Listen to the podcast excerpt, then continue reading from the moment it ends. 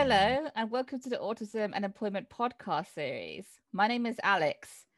In this episode, I'm going to discuss another topical subject when it comes to autism and learning disabilities. Here at Beyond Autism, we have been thinking in addition to neurotypical individuals, could disabled workers take the place of workers from overseas?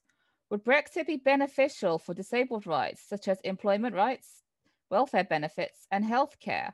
I will be exploring these thoughts with my guests, equalities officers Victoria and Quinn from trade unions, the FDA and TUC. On the 23rd of June 2016, the United Kingdom voted to leave the European Union, a 51.9% overall majority.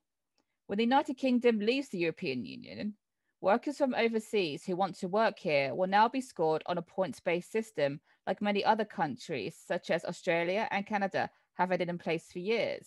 The Equality Act was introduced in 2010 and it replaced several laws, including the Equal Pay Act 1970, Sex Discrimination Act 1975, Race Relations Act 1976, Disability Discrimination Act 1995, Employment Equality, Religion or Belief Regulations 2003, Employment Equality, Sexual Orientation Regulations 2003, and the Employment Equality Age Regulations 2006. However, disabled adults are worried that our Equality Act 2010 will change or disappear altogether once the UK officially leaves the EU. Will our rights increase or decrease? According to independentliving.co.uk, these are some of the areas that may affect disabled adults. The legislation of the Blue Badge Scheme including using it to drive in the EU, welfare benefits.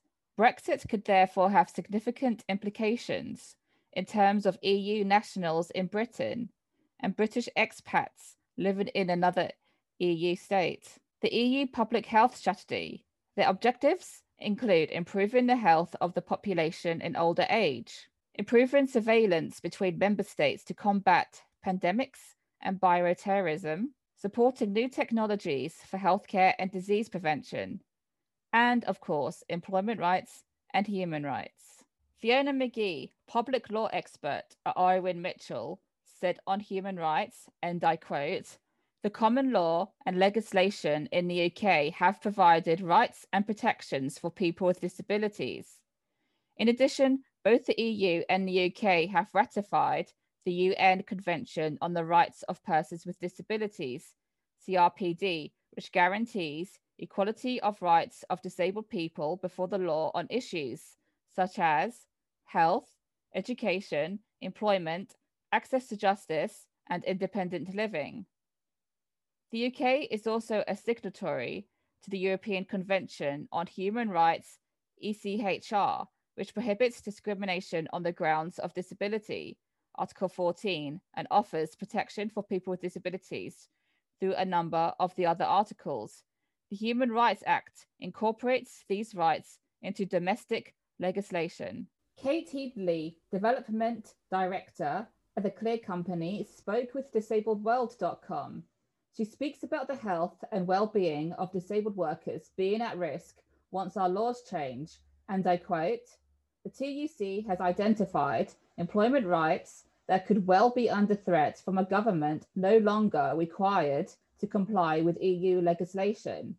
Many of these promote health and well-being at home and at work, such as the Working Time Directive, which protects from stress and ill health that arise from working excessive hours, including health service workers. There are currently no articles, data, or research yet to see if disabled adults could fill in the gap for lack of workers from overseas. Speaking with my guests will be one of the first known reported discussions on the topic. I would like to welcome Victoria and Quinn. Hi, Victoria and Quinn. Thank you so much for being on today's episode. How are you both today? Very good, thank you. It's a bit stormy outside, but um, keeping dry and warm at home. So yeah, can't complain. Uh, definitely. Not too bad over here either. I mean, it's a grey day, but I'm used to that in uh, the United Kingdom. Um, but yeah, house is warm, heating is flowing, and yeah, feeling quite positive. Yeah, me too. Um, luckily, it's not snowing where we are in London. I'm really happy about that. Okay, great. So I'm going to ask you both the first question now. Victoria and Quinn, could you explain to me your roles as equalities officers and how you support workers and members with autism and other additional needs? Absolutely. Um, shall I? I'll jump in first because Quinn's role is much more important than mine, and he can uh, give a bit more um, detail around the work that he does. Um, so yeah, I'm Victoria Jones. I'm a national officer at the FDA, which is a trade union that looks after uh, civil servants. Um, we have about 19,000 members, and my job is to look after all of the equality work that the FDA does. Um, so that covers everything from yeah neurodiversity, uh, people with physical disabilities, and then also looking at our Black members, um, LGBT members, women, and all sorts that comes into that. Uh, alongside that, I also look after the Foreign, Commonwealth and Development Office, uh, recently added development, so I keep forgetting it. Um, and in that bit of my role, I negotiate with the employer um, on all sorts of different things. So that could be pay or terms and conditions or representing members. Um, sometimes that does overlap with the equality aspect of my job. So we will negotiate policies with the FCDO as well. Um, but it's quite good because I get two two sides. One side is the is the meaty bit where I get to do all the equalities work, and then I get to put it into practice with the FCDO. In terms of my sort of direct experience with members with autism and learning disabilities, a lot of that comes through casework. So individuals who come to us and ask us queries about how situations are being handled at work, what their rights are, um, and also sort of more broadly looking at things like a disabled workers survey, which we did at the end of last year, um, and trying to pick up on some of the trends. Is that is that cover it for me? If I hand over to Quinn at that point, who who can talk a little bit about his role? Oh yes, thanks, Victoria. So just to pick up, my, my name is Quinn Roach. I am the TUC, which is the Trade Unions Congress I'm uh, the policy officer whose uh, remit covers disabled workers policy and LGBT workers policy. Um, so I get involved in this kind of at the at the national level, and I work with our affiliated members to make sure that disabled workers are, are being treated equally and fairly at work. Um, so our affiliated unions they represent roughly 5.5 million workers, um, and importantly, a million of, of those workers are disabled workers. Um, and when you think about the number of disabled people who are employed, basically that means, you know, I have responsibility to try and ensure that 25% of all disabled people who are employed are treated fairly. And, and that's how many um, how many uh, members disabled people our affiliates represent. So, you know, it's, it's a really important role. And in that role, sort of, I, I do kind of research looking at disabled workers' experiences at work, and I help capture and ensure disabled workers' voices are heard and heard clearly. Um, and as a part of that, um, I support our disabled workers committee, um, which brings together kind of 24, 25 disabled activists who are elected at our annual Disabled Workers Conference. Um, and at that conference, what they do is debate and agree policy positions on the key issues affecting uh, disabled workers. So, you know, I think at the core of what I do is the slogan, nothing about us without us. And, you know, we do not develop policy on disabled workers without engaging our disabled workers. Um, so that's a bit about kind of my role. And in terms of of helping um, autistic workers, that falls within the remit. Um, I tend to take a, a, broader approach, but definitely it's something that we consider in anything we do. Great, thank you both so much. Um, so moving on to Brexit now. Some disabled adults are worried our rights will be affected or changed now that we have left the European Union. Most of our laws in England are, after all, European laws if disabled workers' rights change under new leg- legislation, what could that mean for disabled workers? I think I think that's a really good question, and Quinn and I were talking about this earlier, and it's it's so broad, and, and it could really be anything could happen i think and i think that's uh, where a lot of the nervousness comes in the community. We look at things like the equality act which underpins a lot of our rights at work and the potential for that to be updated and amended and replaced potentially. Um, and thinking about how that piece of legislation interacts with european legislation i think is is really interesting um, quinn do you want to should we talk this one through a bit would that be the, the easiest way yeah, to no, do it I think that makes sense. And I think, you know, Brexit was a real concern of mine, particularly about um, Brexit's impact on disabled workers and LGBT plus workers. And, um, you know, I think we've got to acknowledge the fact that when we were a member of the EU, there was a really good two-way street. So our, our disabled, uh, you know, the Disability Discrimination Act, our legislation was really advanced. Um, and, you know, when it came in in 1995, it was really informative. It informed the EU and it helped them develop uh, one of the EU directives around this area, you know, supporting disabled workers' rights. And so we exported some really good practice we had developed, and we're really proud of that. But in turn, when the EU developed their directive, they closed one of the loopholes the DDA left open, right? So uh, disability discrimination, the Disability Discrimination Act had a loophole allowing small businesses to get out of some of the responsibilities. Well, the EU directive eliminated that. So EU law strengthens us, strengthens our legislation, it strengthens our protection for all of our equality strands and disabled workers. And to sever that is a real concern because we don't want to fall behind. Um, you know, we don't want our legislation to be and protections to be weaker than our European counterparts. So, you know, I think that that's where my concern lies. And Victoria, I mean, welcome to to hear your take on this. Yeah, I, th- I think it's a really interesting point around that two way street. And I think having that opportunity to consider really how progressive you can be in this space has been really welcomed through our experience within the European Union.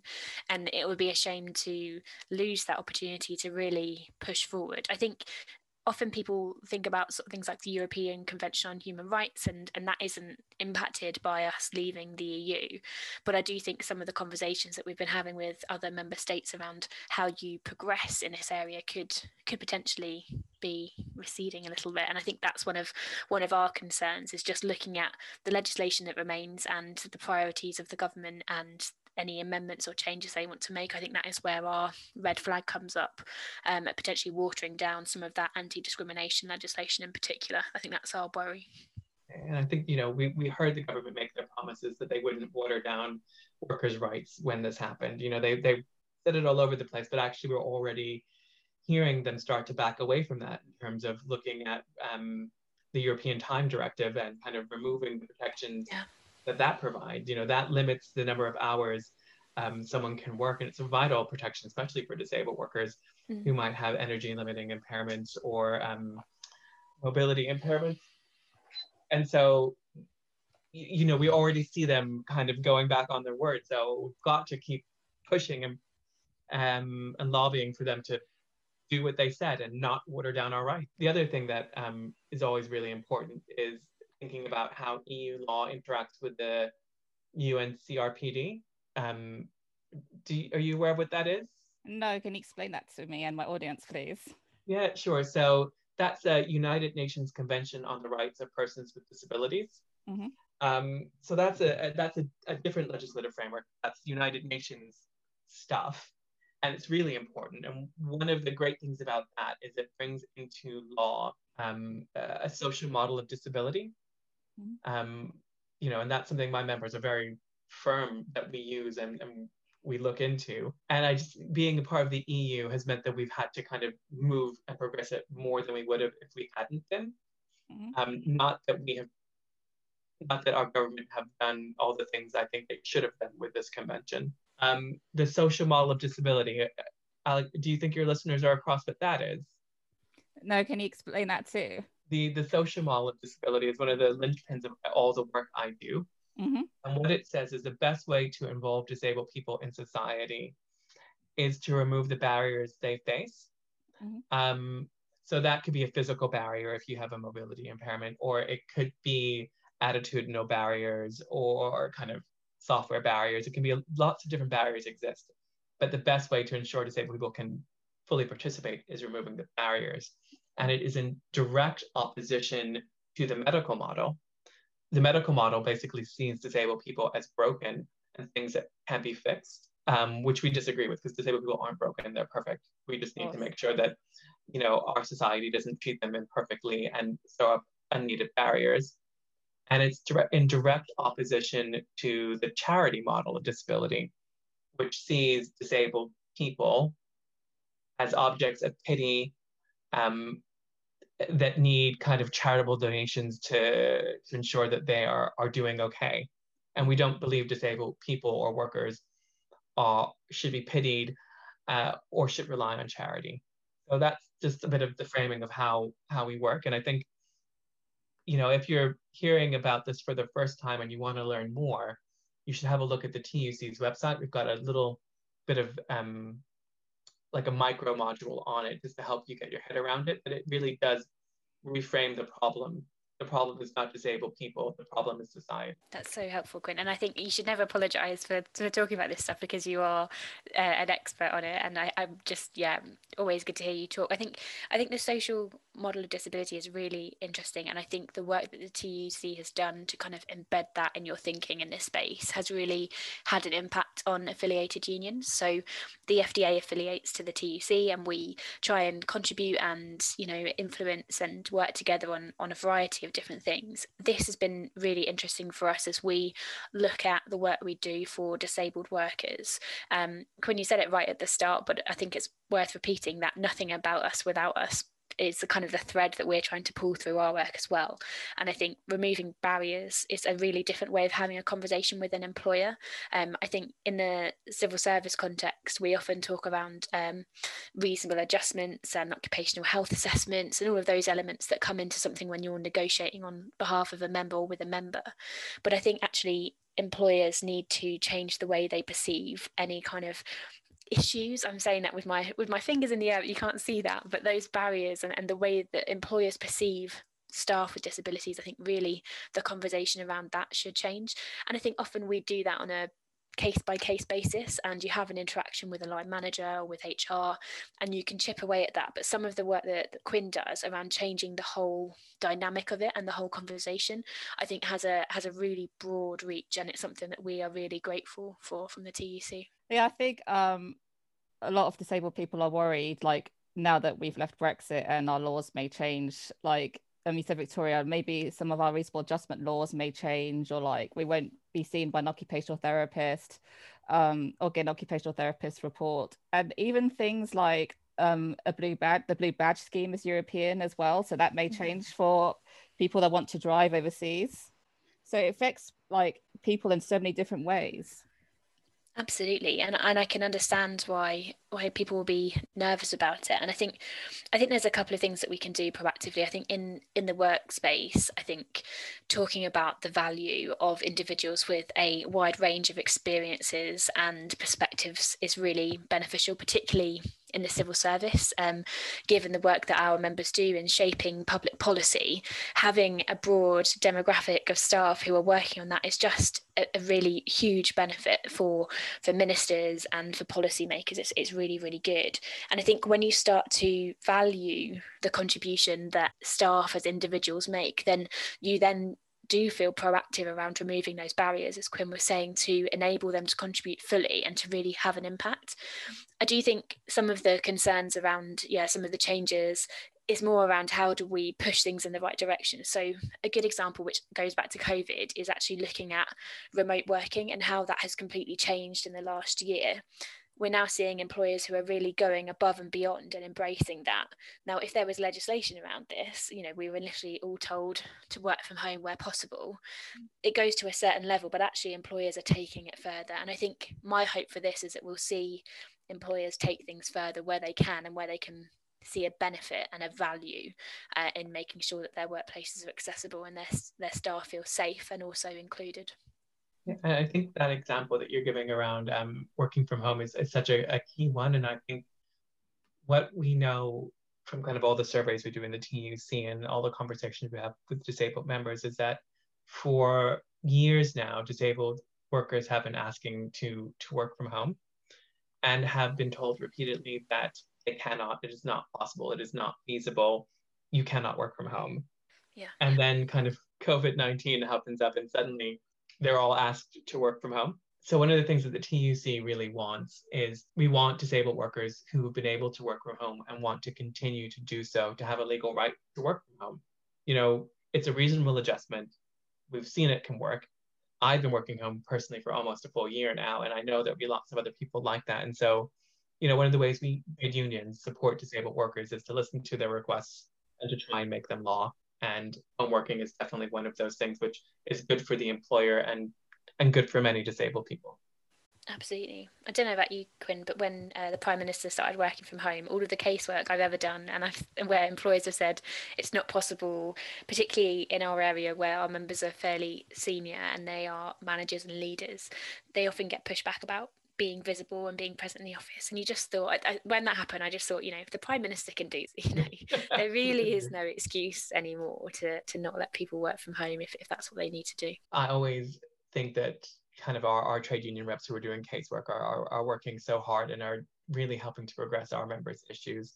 So, I mean, I think one of the things that we also know the TUC is that one of the most common issues our reps deal with is um, supporting disabled members, and it, you know, through a variety of things. And, and uh, Alexandra, you mentioned earlier kind of worry and fear about reasonable adjustments and the legislation that underpins that. And I think that is real. So, you know, we're trying to empower reps and disabled members to have those open, honest conversations about their um, the adjustments they need and to put in place a system where they do not have to renegotiate them all the time. So I think that's one of the things that we hear a lot is that when a disabled member's line manager changes or they move role, they suddenly have to start again from scratch. You know, they have to negotiate their um, reasonable adjustment from point one, and it's just stressful and disheartening and unnecessary. And so, you know, the trade union movement have been looking to kind of bring in um, and standardize disabled um, persons' reasonable adjustments passports. And so that should really help take the sting and stress out of the situation. Um, you know, and it's just, you know, a, a testament to our members. So trade union members created the idea of the disability passport um, quite a quite a while ago in BT, and then we have tried to standardize it because what we found was happening was that employers were starting to produce their own, and and I think that's a really good initiative, but they were missing some of the point, um, and they were missing out the fact that this is a, a legal duty they have, um, and they started to integrate things like um, shared parental leave and other kind of rights which are weaker. So we had to kind of put out like a template which was clear on the fact that it's a legal right. Disabled person should own it. It should only be shared with their request. So, you know, I, I think focus on the law is important, but also focus on um, easy tools to make the law easy to implement is also something, you know, we try and bring forward. I think it's quite, it's interesting how that reiterates that comment you made right at the start, Quinn, around that two-way street with the creation of some of that EU law, um, particularly on the back of the DDA. It's it's the same sort of conversation we have with employers, isn't it? You know, we can actually do so much more when we work together on these things and create something that picks up on all of the the, the quirks and the opportunities and the good ideas. And I think that's another great thing about the TUC because as an affiliate, we can go forward and say, look, we've negotiated this policy on workplace adjustments because the civil service doesn't like the, the phrase reasonable adjustments, and we have many arguments about that. But we can go to the TUC and say, look, we've got this workplace adjustments passport. What do you think? What's missing? You know, has anyone else got any good ideas that we can kind of incorporate? And I think that's that's my sadness about leaving the EU is that we miss that opportunity to pick up on some of those or perhaps not miss completely, but it's not as easy to pick up on some of those um, innovations and those good ideas. And they, they don't have to be costly, and that the passport is like free to everybody on the TUC website. Amazing. Um, thank you both. So the last question is the UK is to introduce a points-based system for overseas workers. Countries like Australia and Canada have had this system in place for many years. With less overseas workers applying for low skilled jobs, could adults with autism and learning disabilities start being employed to fill these roles? And if they are employed in these roles, how can they protect themselves against disability discrimination?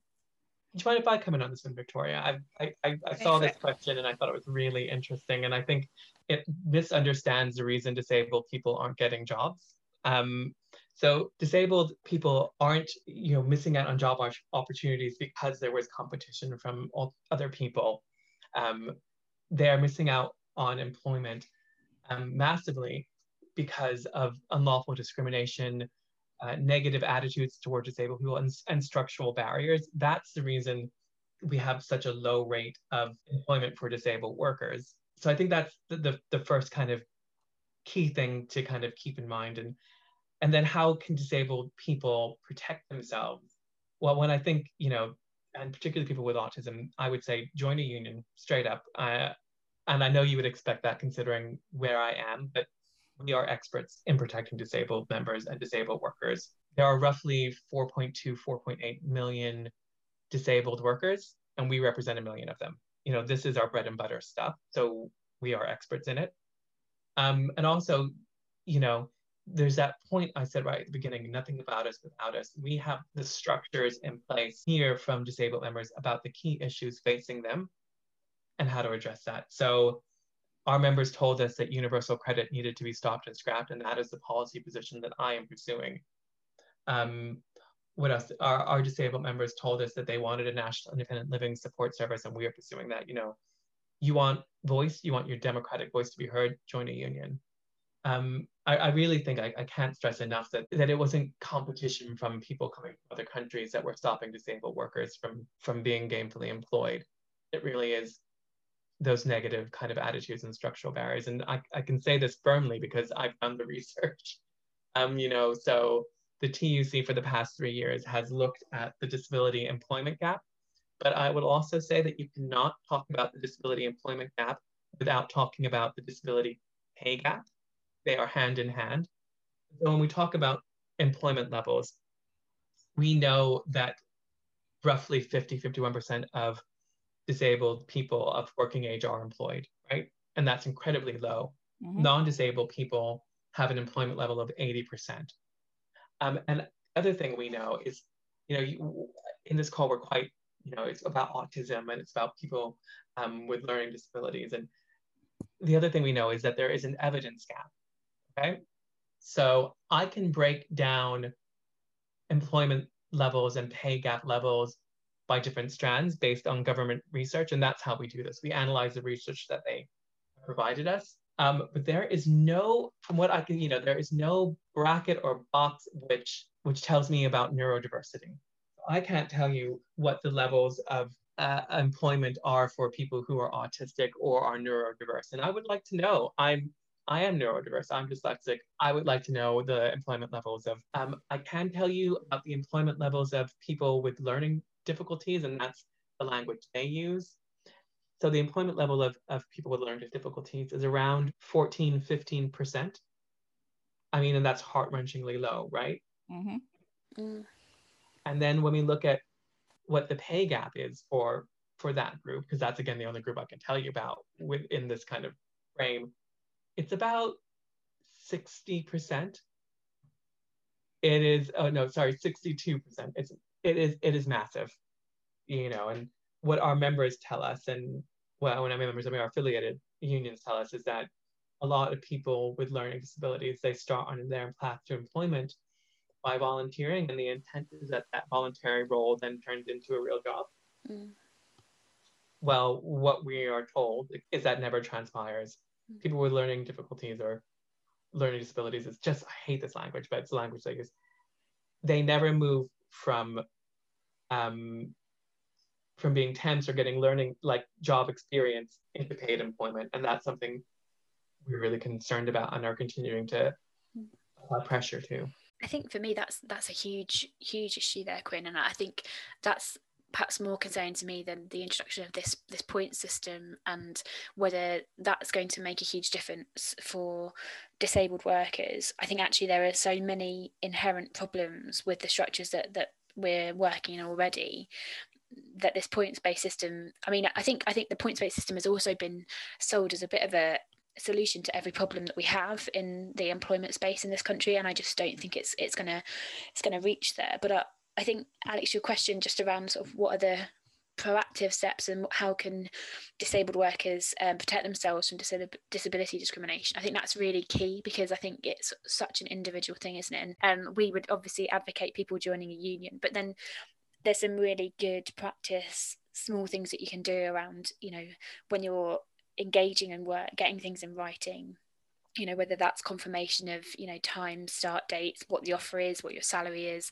the number of people that come to me and even in the civil service they haven't got a contract for what they're meant to be working on and how long that's meant to last. I think that's that's something that you can do that's really proactive and sets you in in good stead um, writing things down if you've got a problem at work it's one of the first things we say to our members and our reps is to sort of write things down chronologically make a note of it whether it's a comment or an email or you know being treated less favorably. If you can write that down that's really helpful as well.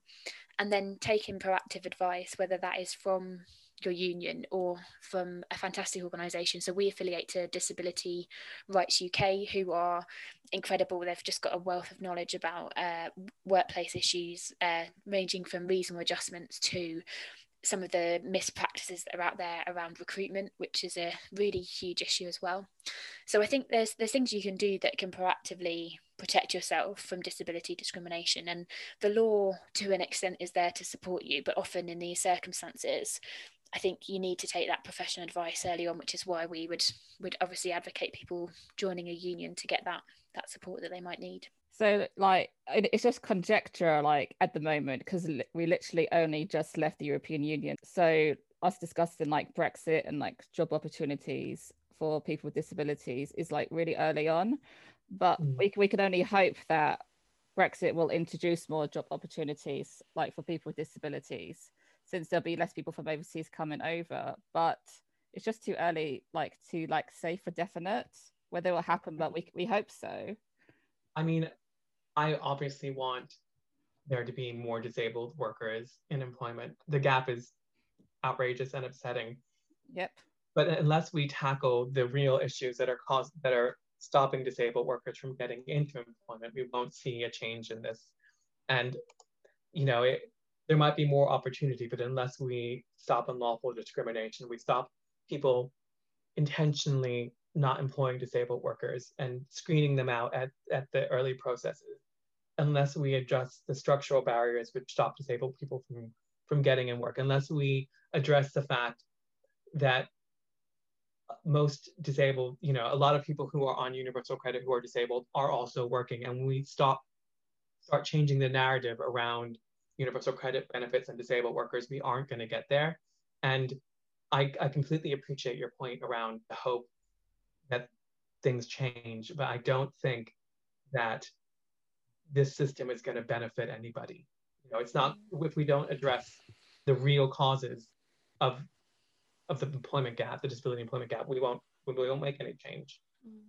This is a huge change, um, and I think there with investment and opportunities for disabled staff, I think you could see this as an opportunity to provide fresh chance. But I, i'm not sure if the appetite is there from from government and from business to do that. I think that's that's the point i think that quinn has made that i'm not sure this will see a about turn in the practices and the and the bad practices that are already out there. I mean, it's a. It, I agree with you, Alex, about being hopeful that that it could be that driver. But I think for me, there's there's kind of three things that really need to change. I think the first is investment, um, things like access to work and giving people the right equipment they need to be able to do their jobs and doing things in a different format and looking at how business practices from recruitment to retention just change completely to make sure that there's a, a level playing field, not even a level playing field, but that you're treating people equitably. I think the investment is really key. I think the opportunities for disabled workers, I mean, we're seeing, I know you've done your podcast on this already, Alex, but the impact of COVID 19 on the number of roles that are available, the number of opportunities, I think there has to be some investment in those opportunities as well. And then finally, I think attitudes have to change um, from employers around that piece we were talking to earlier around removing barriers and understanding the value and the contribution that you know neurodiverse and disabled workers can bring and can and do bring to the workplace every day. I think without those changes that are kind of fundamental i think the the changes to our border controls and our immigration practices i don't think will necessarily deliver what we need them to unless they are part of a broader refresh of how we we value our workers and how we protect them at work as well and you know and just to add on top of that like if we want to address the employment gap and we do we also need, you know, as you've said, Victoria, greater government action. And one of the things that I would like to see to help address this and get more disabled people into employment, more autistic people into employment, is for the government to introduce disability pay gap, uh, disability pay gap reporting, right? So they consulted Absolutely. on they consulted on bringing in race pay gap reporting, and we think they should also do more than consult. We think they should bring in disability pay gap reporting because what that would do is it would force employers to look at their internal practices. It's the practices, like you said, um, recruitment, retention, promotion, access to training. We want them to look at that, examine it, and see what is stopping disabled people from getting into work and then progressing up, um, you know, having a, an upward career trajectory.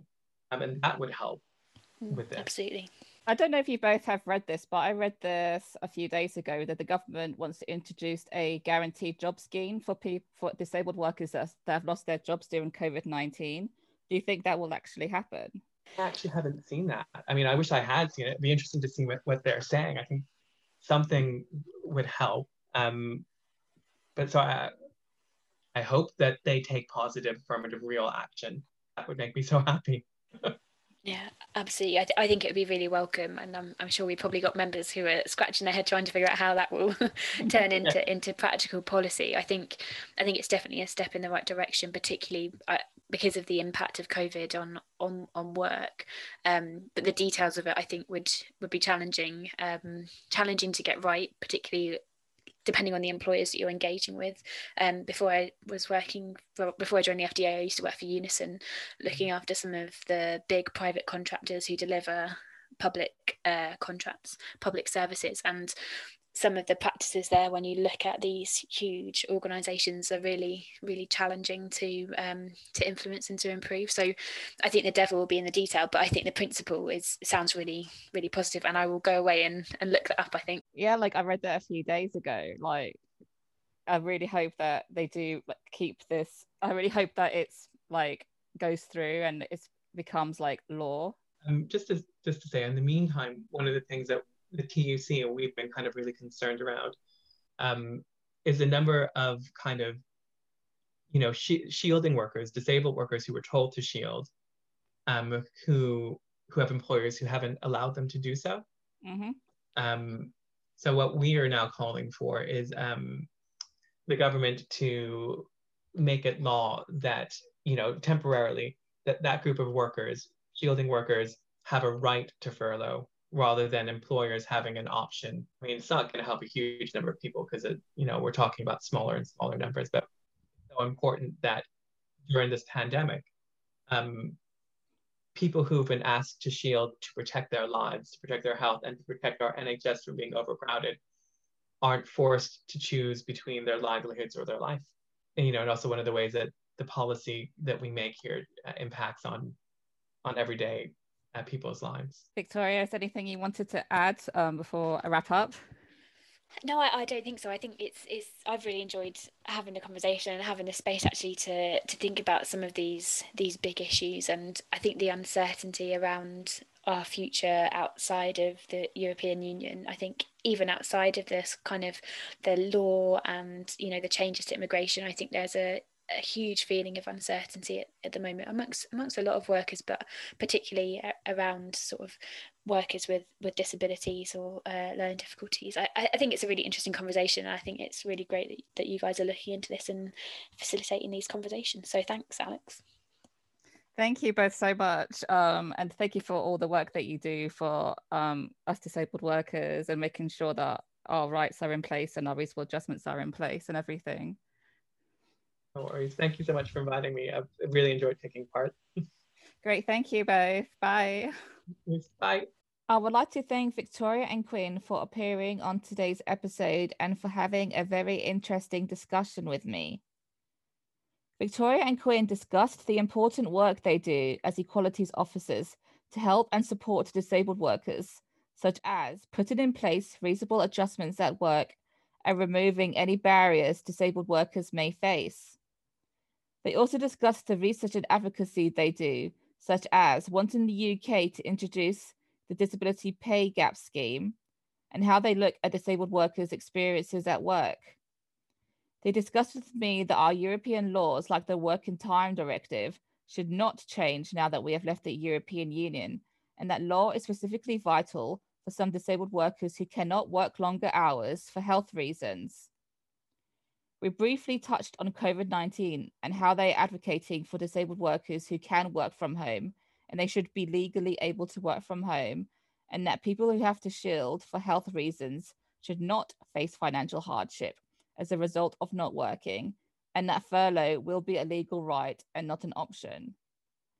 Quinn discussed some statistics with us, such as how many people with learning disabilities are out of work. Unfortunately, neither Quinn nor Victoria think that there will be more job opportunities for adults with autism and learning disabilities now that we have left the EU. Quinn said there was no competition for jobs between overseas workers and disabled adults when we were in the EU, and that is unlikely to change now due to the barriers and discrimination adults with autism and learning disabilities face gaining employment, and change is needed first. Victoria agreed that although Brexit may bring new opportunities for disabled workers, attitudes towards disabled workers needs to change first, and investments in disabled workers need to stay, such as the government's access to work scheme and equipment needed to perform work tasks. We can only remain hopeful that Brexit will be positive for disabled workers, but at this early stage, there is stress and worry for our rights. Thanks to the work that Victoria and Quinn do every day, hopefully employment statistics will increase and there is less barriers to employment. Thank you for listening.